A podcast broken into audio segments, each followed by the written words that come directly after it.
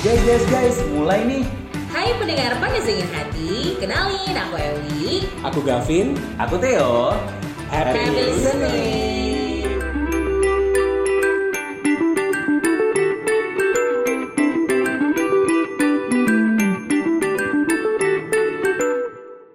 Wah, finally ya wanita cantik ini nemenin kita lagi di sini. Alhamdulillah.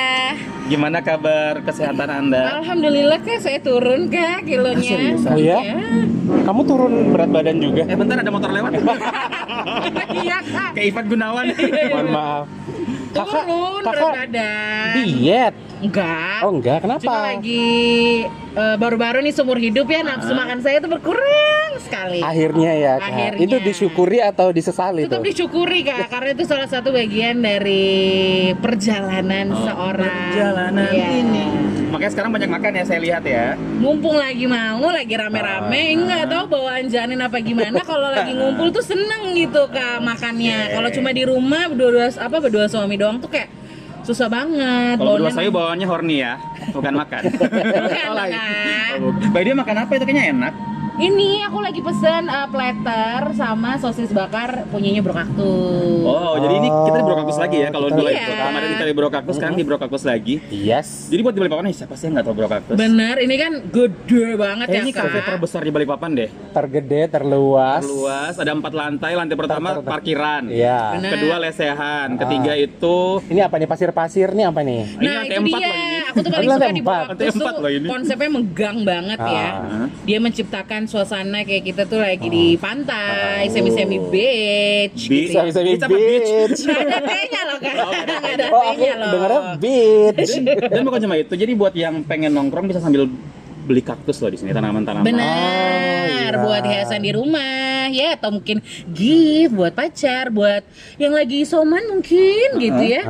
Bisa di-givein juga sama apa? Kaktus Kak, ya bener kita ngomongin kaktus ya lu. Buat lebih detailnya mungkin bisa visit Instagramnya mereka ya di @bro_kaktus. Yes. bro_kaktus. Nah bicara soal tempat ini kayak kita lebih seru lagi kita ajak ownernya untuk ngobrol-ngobrol bareng kita kali ya. Nah ini kayaknya boleh spesial sih hari ini ya. Karena aku juga pengen tahu jujur ya di suasana. Jujur li, bener.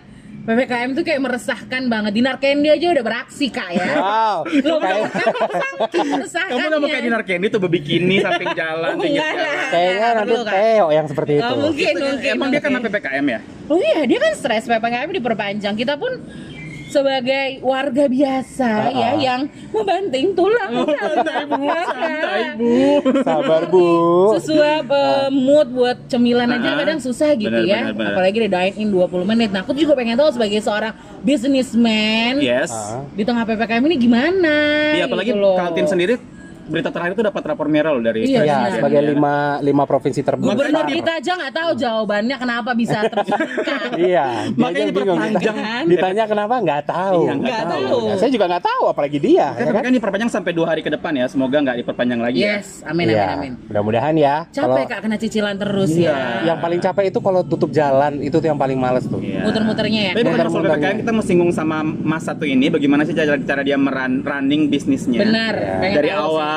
Ya, tapi kita minta dia kenalan dulu dong. Please welcome dulu ya. Yeah. Please welcome Mas. Saudara.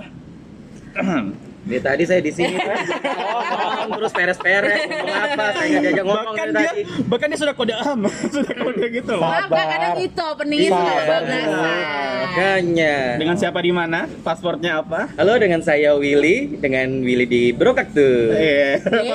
Pasportnya Brokaktus. Asik. Black Brokaktus Yayo. Oke, jadi sekarang kita lagi sama Mas, Bang, atau D, atau apa ini enak manggilnya? Ade lebih akrab deh Bang. Panggil Willy aja dong ya. Willy aja. Willy yang merupakan owner dari Brokaktus. Jadi kalau bisa dibilang kan Brokaktus ini adalah salah kafe terbesar di Balikpapan, iya nggak sih?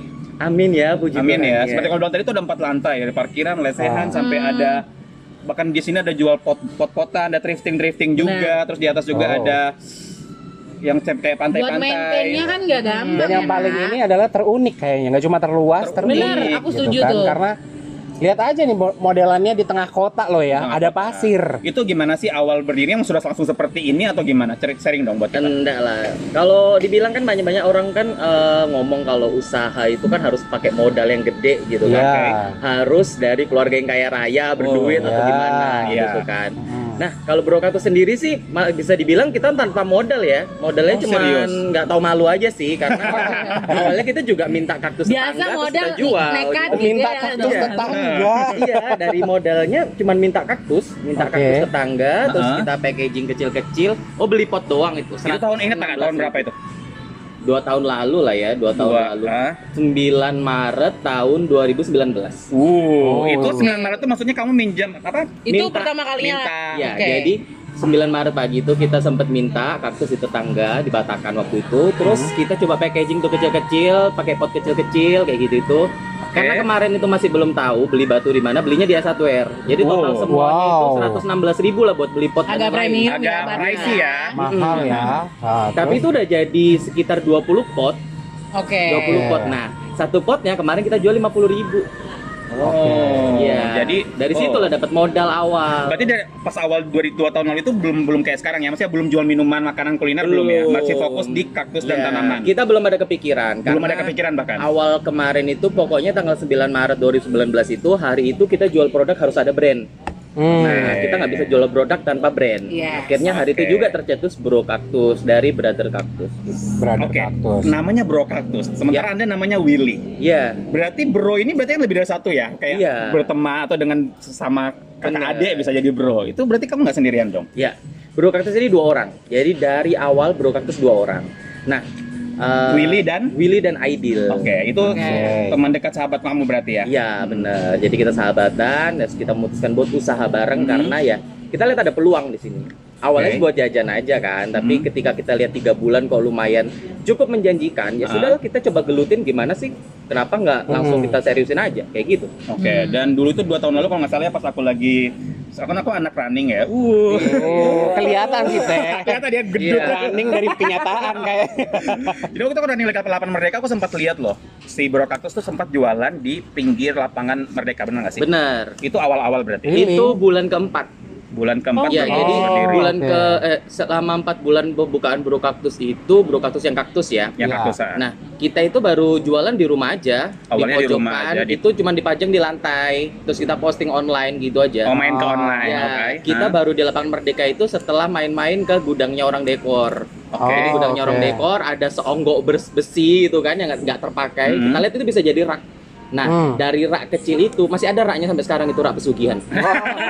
Itu gara-gara rak itu kita memberanikan diri untuk bisa jualan di Lapangan Merdeka yang sempat-sempat digusur sama Satpol PP lah apa serius sampai akhirnya dapat tempat yang tetap. Tapi padahal dulu belum Covid kan? Belum Covid. Tapi tetap kena gusur ya. Kena gusur. Namanya kita jualan di pinggir jalan.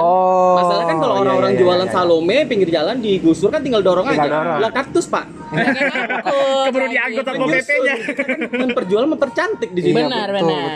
Itu kamu sempat jualan di pinggiran gitu yang sampai di teror-teror itu berapa lama?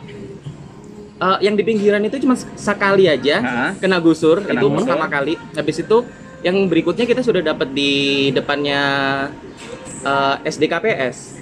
Tapi masih daerah lapangan situ juga ya. Belum ada tempat, belum ada ruko atau belum ada ini. Belum. Oke, berarti dari situ kayak tadi kamu bilang kan kamu berarti ngumpulin modalnya termasuk dari situ juga dong. Iya. Habis itu setelah kamu buka di pinggir-pinggir lapangan gitu, buka di mana lagi? Apa langsung buka kafe atau? Habis buka di lapangan, kita baru kumpulkan uang buat buka di mall. Karena kita lihat kemarin peluang di Lapangan Merdeka ini kayaknya kurang deh gitu kan. Karena di Lapangan Merdeka ini kan semua kalangan tuh, kebanyakan menengah ke bawah. Sedangkan pembeli kaktus sendiri kan lumayan pricey kan. Jadi orang-orang ya kita carinya yang menengah ke atas. Nah, satu di otak kita yang menengah ke atas siapa? Pasti pengunjung mall. Benar. Gitu, pengunjung mall. Akhirnya kita cari tuh nabung. Bagi kami kemarin itu uang 5 juta untuk sewa itu sangat berat gitu kan. Sangat berat karena ya dalam waktu 1 minggu itu di hari Minggunya aja kalau kita jualan di Lapangan Merdeka paling dapat 1,2. 1,6 kalau kita jualan sampai sore gitu kan. Nah, dari situ kita nabung tuh. Akhirnya 1 bulan penghasilan di hari Minggunya itu gitu kan kita tabung buat kita bisa di mall gitu. Nah, buat kita bisa pameran di mall cuma sekedar 5 hari. Kemarin tuh barengan sama makanan-makanan gitu kok dia jualan. Oh, jadi kayak lagi ada pameran-pameran gitu ya. Populer setelah kemarin itu. Oke. Okay. Nah, kayak gitu. Itu dapat satu stand di situ, tanya kemarin sewanya 3,6. Plus kita kan nggak punya barang-barang buat pameran gitu ya. Kita harus bikin rak baru. Benar. Ini itu. Nah, yang penting sih kemarin pokoknya kita bisa jualan dulu gitu kan. Tapi kita nggak mungkin dong cuman buka stand tapi nggak punya barang buat dijual. Ya, benar. Nah, kita invoice.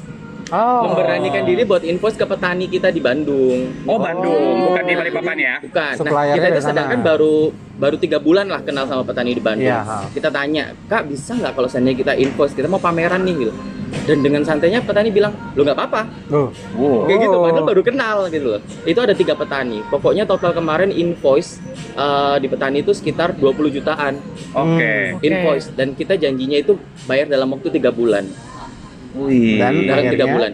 Dan rupanya invoice sebesar hampir 20 jutaan itu kita bisa lunasin di hari kedua pameran. Hari kedua udah langsung dapat 20 juta. Jadi hari pertama pameran itu kembali uang modal buat stand dan lain-lain. Hari kedua itu kita bisa lunasin. Otomatis hari ketiga, 4 dan 5 kita tinggal ambil untungnya aja tuh. Jual barang-barang sisa-sisa kayak gitu itu. Ya nggak terduga sih. Cuman ya kita mikirnya kalau kita nggak coba kesempatan itu kita nggak mungkin tahu gitu. Benar-benar. Kalau nggak coba tanya sama orang buat invoice atau akhirnya memberanikan diri invoice. Yes. Jangan malu bertanya, nanti sesat di jalan. Nanti bangkrut ya. Berarti ikut-ikut pameran itu lumayan menguntungkan ya. Dan itu momen yang pas untuk kamu nabung untuk membuka yang lebih besar. Belum kepikiran. Ya, karena waktu itu mimpi kami, waktu kami pertama buka Brokaktus itu mimpinya adalah punya greenhouse terbesar di Balikpapan. Greenhouse. Ya, kalau greenhouse berarti yang ya pure jualan tanaman kaktus dengan konsep-konsep nature yang benar-benar itu kan. Rumah kaca gitu ya. Bulan Agustus tahun 2019 itu beberapa bulan setelah kita buka ya. Itu kita ke Jogja. Ke Jogja, rencana mau ke Lembang, tapi kita mampir Jogja dulu karena tiket ke Jogja lebih murah. Sekaligus lah liburan ke sana ke Jogja. Nah, di Jogja ada kafe kaktus.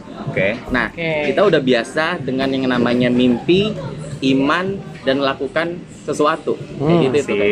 Nah, kita waktu pertama kali datang tuh di kafe itu, kita parkir, turun. Aku langsung ngomong tuh sama rekan saya Aidil. Tahun depan di hari yang sama kita harus punya kafe kayak gini. Kayak gitu. Karena kita mikir gini loh. Gimana kalau di Balikpapan ini kita ciptakan satu tempat orang itu bisa ngumpul satu keluarga, bapaknya bisa ngopi, mamanya bisa belanja tanaman, anaknya bisa main-main. Kayak gitu, kan jarang ada hal yang seperti itu. Ya misal wisata kecil yang nggak perlu banyak keluar uang lah, kayak gitu loh. Nah, akhirnya mulai dari saat itu kita mulai serius nabung buat namanya kafe. Lagi-lagi kan nabung lagi. Kita karena kita sudah mulai serius dengan namanya usaha ini, kita sering mikir kayak gini. Banyak kan orang usaha uangnya ya sudah pakai buat jajan gitu kan, paling buat hedon kelihatan sama teman-temannya. Oh, ini sukses karena dia punya mobil, karena dia punya rumah atau dia punya ini itu gitu kan. Kita bukan tipe orang yang seperti itu sih gitu loh.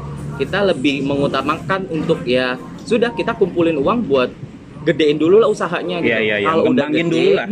Nantilah adalah sisa-sisanya itu yang buat kita bisa senang-senang lah, nyenengin diri kita kayak gitu sih.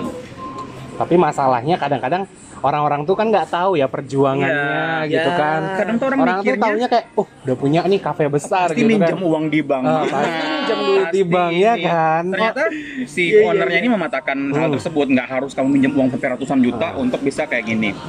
By the way, akhirnya di Bandung setahun kemudian kejadian nggak? Setahun kemudian itu kita lupa, tapi tabungan tetap jalan. Tetap kuncinya adalah menabung ya. Kita lupa kalau kita harus punya.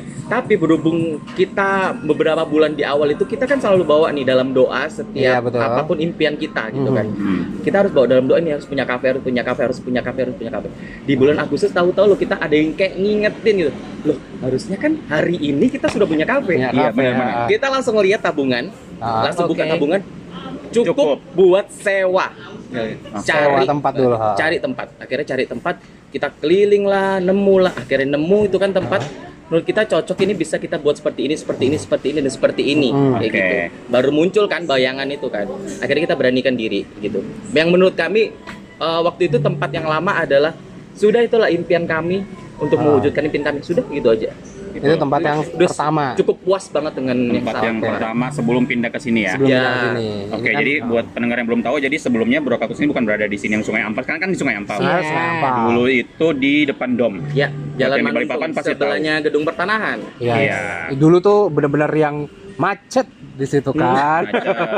Pokoknya dulu semua orang rasanya ke sana semua ya. Apalagi aku yang harus lewat dari arah Kilo 8 mau ke arah Sepinggan. Waduh macet. Aduh. Berarti itu sudah mohon maaf ya, enggak apa-apa. Setahun setelahnya sudah Covid dong ya? Sudah. Itu kayaknya udah Covid. Sudah merayakan Covid ya. Gue di saat Covid itu kamu kok berani? Orang kan kalau Covid itu mikir untuk keluar uang ya, karena nyari uang susah, Wak. Karena benar-benar nggak kebayang ini tuh kondisi kita itu bakal kayak gini. Apalagi yang terdampak gitu ya. Itu adalah usaha kuliner kayak gini yang paling besar. Dan pasti teman-temannya Willy pasti mikir ini nggak salah nih, dia Covid gini buka kafe itu gimana kamu seberani? Maksudnya apa yang kamu pikirkan sampai pas Covid kamu tetap ayo buka kafe? Yang pertama itu sudah impian kami. Yang kedua tabungan sudah ada. Yang ketiga usaha kami nggak terdampak sama Covid. Justru malah lebih rame orang jual tanaman. Bener, karena ada musim, sempat musim kan. Karena dia nggak cuma kafe doang kan, ke rumah aja kan. Ya beli tanaman. Iya, tanamannya itu yang jadi ini kan ya. Jadi untuk urusan jual tanaman kalian nggak terdampak sama Covid ya? Iya. Pada saat itu. Jadi ya maju aja. Tapi yang namanya usaha ya pasti ada yang namanya kayak pasang surut, naik turun ya kan? Nggak memungkinkan juga apa terlepas dari perselisihan. Iya, perselisihan. Nah, saya sekarang mau nanya, berarti ini kan sudah bukan tempat kedua, berarti sekarang sudah pindah ke sini. Berarti tempat pertama dilepas dalam artian bukan cabang kan? Bukan cabang. Itu ada kok bisa kenapa dalam waktu singkat ini kan sekarang baru bulan apa nih? Baru bulan September, Agustus sudah pindah. Itu ada konflik atau ada gimana? Jadi kemarin itu kan kita pembangunan cukup lama di sana kan. Pembangunan cukup lama dan kita kemarin itu berkan. Artinya kita ngajak partner di luar sahabatmu Aidil ya. Di luar Aidil gitu kan. Karena Brokaktus memang berdua. Nah, kita ngajak nih partner lain untuk ngebantuin kita nih. Bantuin jualan untuk makanan. Untuk mewujudkan mimpi tadi ya. Gitu. Karena kan kita ini kan bego-bego kan masalah makanan dan minuman. Kalian lebih expert ke tanaman ya. Taunya ngaduk tanah.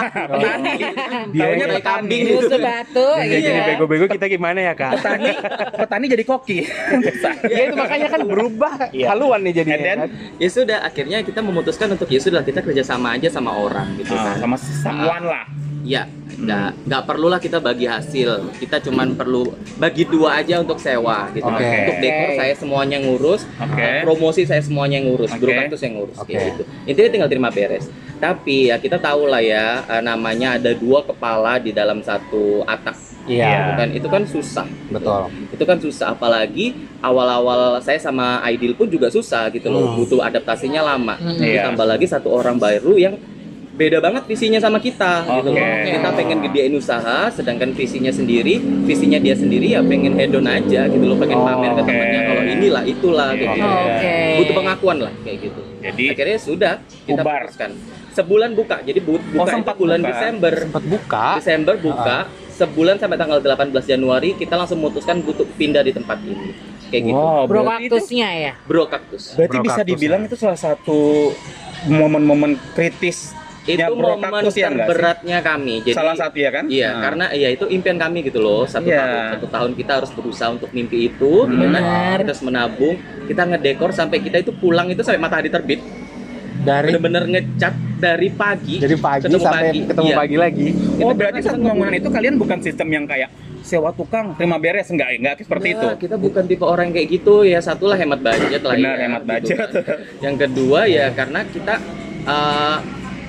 kalau kita bisa kerjakan sendiri kenapa harus pakai tukang gitu loh. Bener. Ngecat doang gitu kan. Ini salah satu poin kenapa kamu harus perlu dari pinjaman. Dari tabungan pun bisa. Itu 75.000 sehari, sedangkan kamu harus kerjakan itu dalam waktu 2 bulan. Satu hari paling kamu harus pakai 4 tukang. Kalau hitung aja sendiri. Iya benar. Itu prinsipnya bagus banget ya kayak. Kita tuh bukan pelit tapi hemat. Benar. Selama bisa dikerjakan sendiri. Betul. Apalagi ngecat itu kan hitungannya per meter kan. Lumayan sih. Oke, dan akhirnya lepaslah dari tempat yang lama, memutuskan untuk pindah ke yang sekarang. Iya. Tahu nggak kita itu belum balik modal waktu kita memutuskan pindah di tempat ini. Belum balik. Jadi modal. Kita itu waktu kita putus kerja itu kan bulan Desember akhir. Iya. Okay. Nah, Desember akhir itu kita belum balik modal kita. Jadi. Nah, tapi ya namanya Tuhan itu baik kan. Okay. Gitu. Kita itu nggak bisa ngelihat sejauh apa yang Tuhan lihat dalam kehidupan kita gitu.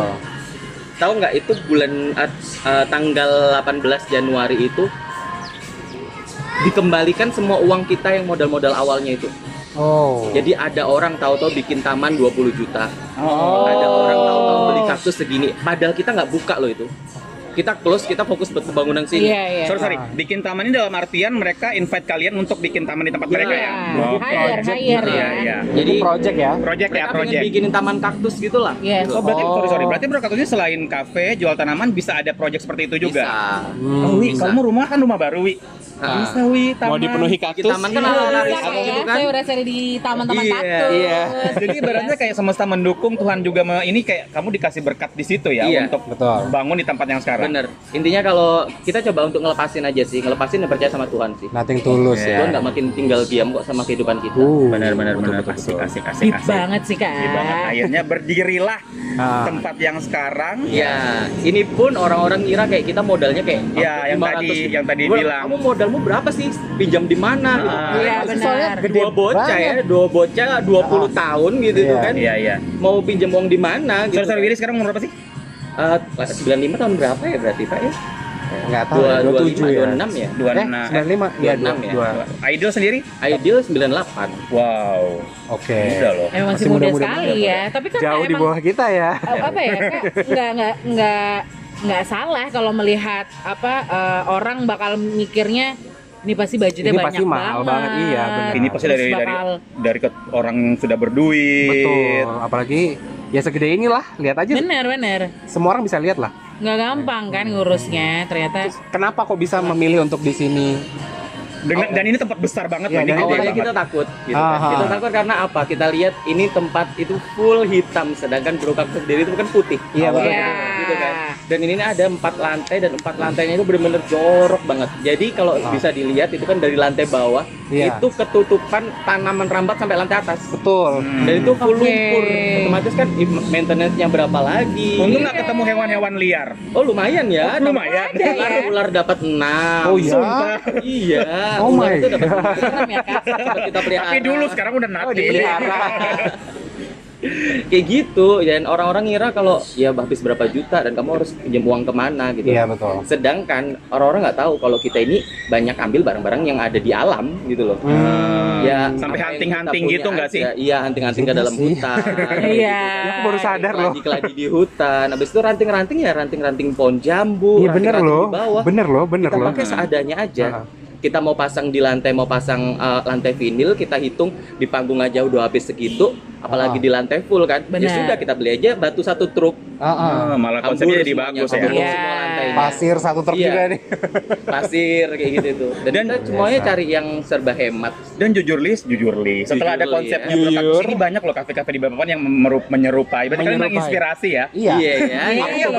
Beberapa kali ke kafe pasti warnanya kalau nggak putih pasti ada kaktusnya. Kaktus yang pasti kaktus koboi ya namanya, yang tinggi-tinggi. Nggak cuma dari segi konsep, tapi ternyata setelah mendengarkan ini perjuangan dari Brokaktus sendiri luar biasa menginspirasi kita walaupun di masa-masa PPKM, PSBB atau nanti anything lah ya sebutannya nanti gitu ya. Percaya sama Tuhan, terus berdoa ya. Dan tadi Abi sudah singgung soal PPKM. Nah, dia semua sudah kalian berusahakan dengan sangat baik sampai muncullah makhluk jenis peraturan baru bernama PPKM. Asik ya. Banget ya. Kayak cinta banget sama PPKM ya. Sudah level 4 loh. Tapi udah rela ngelepasin sih. Maksudnya berdampak apa? Kita masuk ke soal PPKM ya. Kamu kan sebagai seorang bisnismen seberdampak apa bidang kuliner dan jual tanaman juga. Seberdampak apa PPKM di Brokaktus, apalagi diperpanjang terus sampai semoga 2 hari lagi nggak diperpanjang ya. Iya. Gimana ada nggak sih sampai kamu mungkin karyawan atau sistem apa yang kamu perlakukan supaya tetap bisa survive? Namanya PPKM ya, kita juga nggak tahu kan orang-orang itu pada takut keluar rumah juga gitu. Kenapa lagi jalanan juga ditutup dan kita apalagi nggak bisa dine in kemarin kan? Oh ya sempat ada 2 minggu. awal puasa gitu loh. Betul. Ya, sekarang sudah mending, sudah bisa loh, kok sampai jam berapa? Jam 20 menit. Jam 8 dan 20 menit ya kan. Yeah. 20 menit. Split kayak gitu itu kan. Ya sudah sih, awal-awalnya kita juga mengaktifkan sistem free ongkir kayak gitu tuh, take away apa kita antar kemana aja sampai ke Manggar kita pun juga kita antar kayak gitu. Nah, awal-awalnya oke, tapi semenjak banyak orang-orang yang ngasih makanan gratisan nih buat dan banyak juga yang enak-enak coy makanannya. Dan banyak juga yang kafe-kafe yang bikin free ongkir juga. Dan di mana-mana kan ya sudah akhirnya mulai turun lagi kan. Jadi strategi baru lagi. Strategi baru lagi. Akhirnya sudah kita kasih kayak free kaktus kayak gitu. Pokoknya harus tetap jalan lah karena ya kita kan saya sama Aidil kayak gini, komitmen di awal semenjak kami buka Brokaktus, kalau kita punya pegawai, itu adalah titipan Tuhan buat kita gitu loh. Oh, jadi jangan sampai diberhentikan ya? Jangan sampai kita berhentikan. Berarti kamu nggak ada yang kamu cut dari nggak ada yang di-cut gara-gara PPKM. Tapi ada ini nggak sih, pas kamu cut itu kamu tetap dengan sistem sebelum PPKM atau ada kayak kamu bikin sistem baru? Ada sistem baru yang penting mereka bisa tetap dapat gaji, mereka bisa makan tiap hari di sini, mereka tetap jadi keluarga dari Brokaktus kayak gitu. Oh, gitu. Sistemnya seperti apa sih kalau boleh tahu?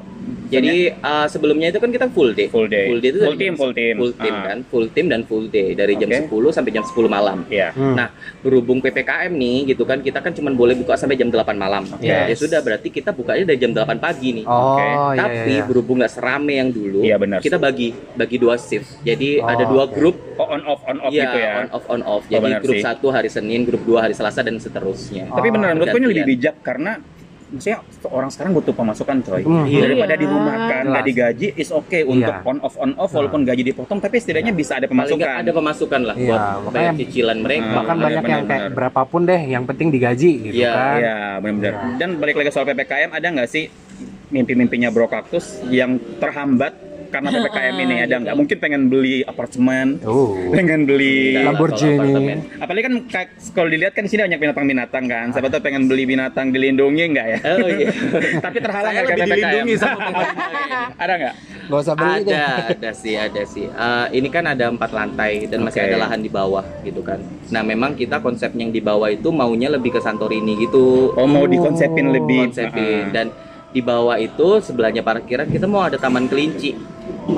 Nah, taman kelinci itu. Taman kelinci. Maksudnya? Ratu kelinci kan dulu. Jadi ya karena PPKM otomatis kan keuangan harus ketarik untuk bayar gaji karyawan, untuk biar dapur ini tetap ngebul, operasional kan. Kayak gitu. Jadi otomatis ya kita hold dulu lah ya. Lebih bijak lah ya. Iya, lebih bijak dalam. Tapi benar sih menurut aku tuh semua yang itu yang dihadapi untuk semua para pengusaha. Apalagi di bidang kuliner, kafe. Kalau pengusaha di bidang jual sembako mungkin nggak terpengaruh. Iya nggak sih? Yang paling berpengaruh sih pengusaha di bidang pijat ya kayaknya. Bukan ya? Gimana? Panggil Kak sekarang, mohon maaf sekarang ada dari pijat untuk dibawa ke rumah juga ada Kak. Ada ya? Ada. Oh, pijat bukan pijat, ya, pijat baby kan? Itu pijat bayi lagi. Nggak, tapi emang buat kita gitu ya, dari kita udah dengar Brokaktus juga benar-benar kalau memang ada tabungan misalkan gitu emang ada jalannya, terus semesta juga mendukung. Allah mendukung gitu ya, Tuhan mendukung. Bismillah aja deh PPKM nggak jadi penghalang buat tapi pengusaha. Ada baiknya segala, semoga PPKM segala berakhir ya. Itu sih. Karena semua terdampak. Itu nontonin band malam-malam. Oh iya benar sih, sampai ada live music juga segala macam kan. Nggak bisa live musik sekarang. Bener. Dan gara-gara dulu macet di sana aku nggak pernah ke sana. Akhirnya aku kesini untuk pertama kali. Karena memang di sana full banget Kak. Aku nggak bisa parkir event. Sekarang di sini juga masih tempat yang baru ini lebih baik daripada di sana menurut aku karena parkirannya sudah aman. Parkirnya jelas lebih luas dan konsepnya luas juga. Makanannya juga. Kamu harus coba seekor beef deh. Nanti ya. Belum boleh lagi diet mayo ya.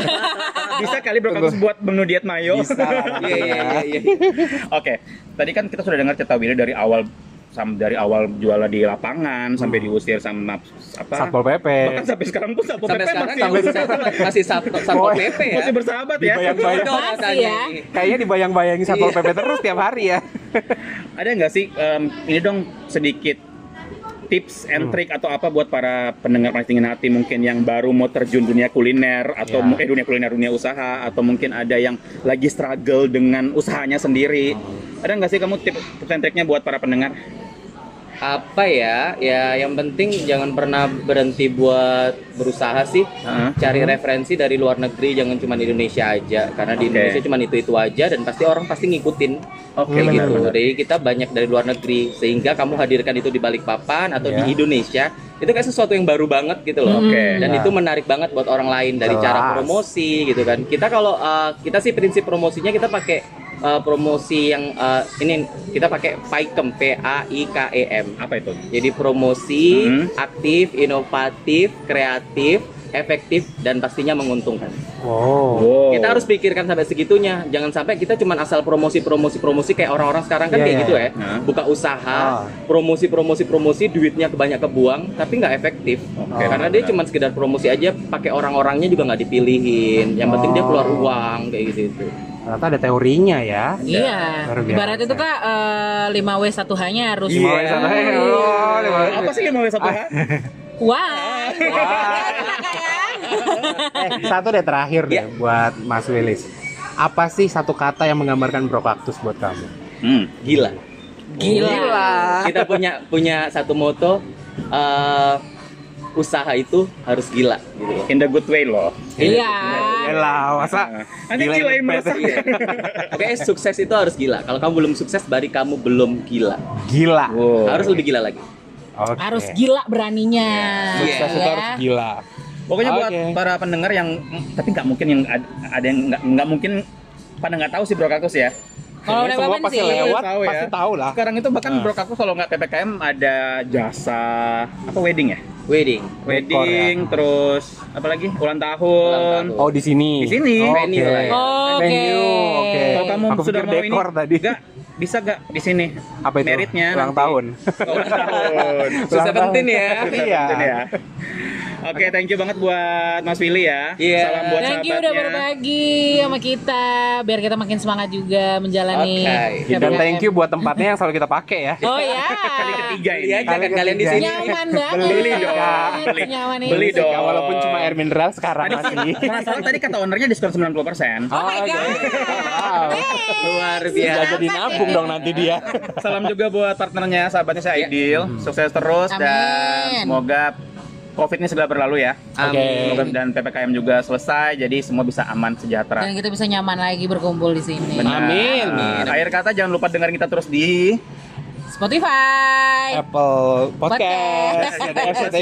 Jangan lupa follow juga Instagram kita di @pengasinganhati dan di Instagram cafe ini @bro_kaktus. Oke. Akhir kata saya Theo. Ya Allah. Ya Allah kenapa Kak? Gak kaget. Saya Theo.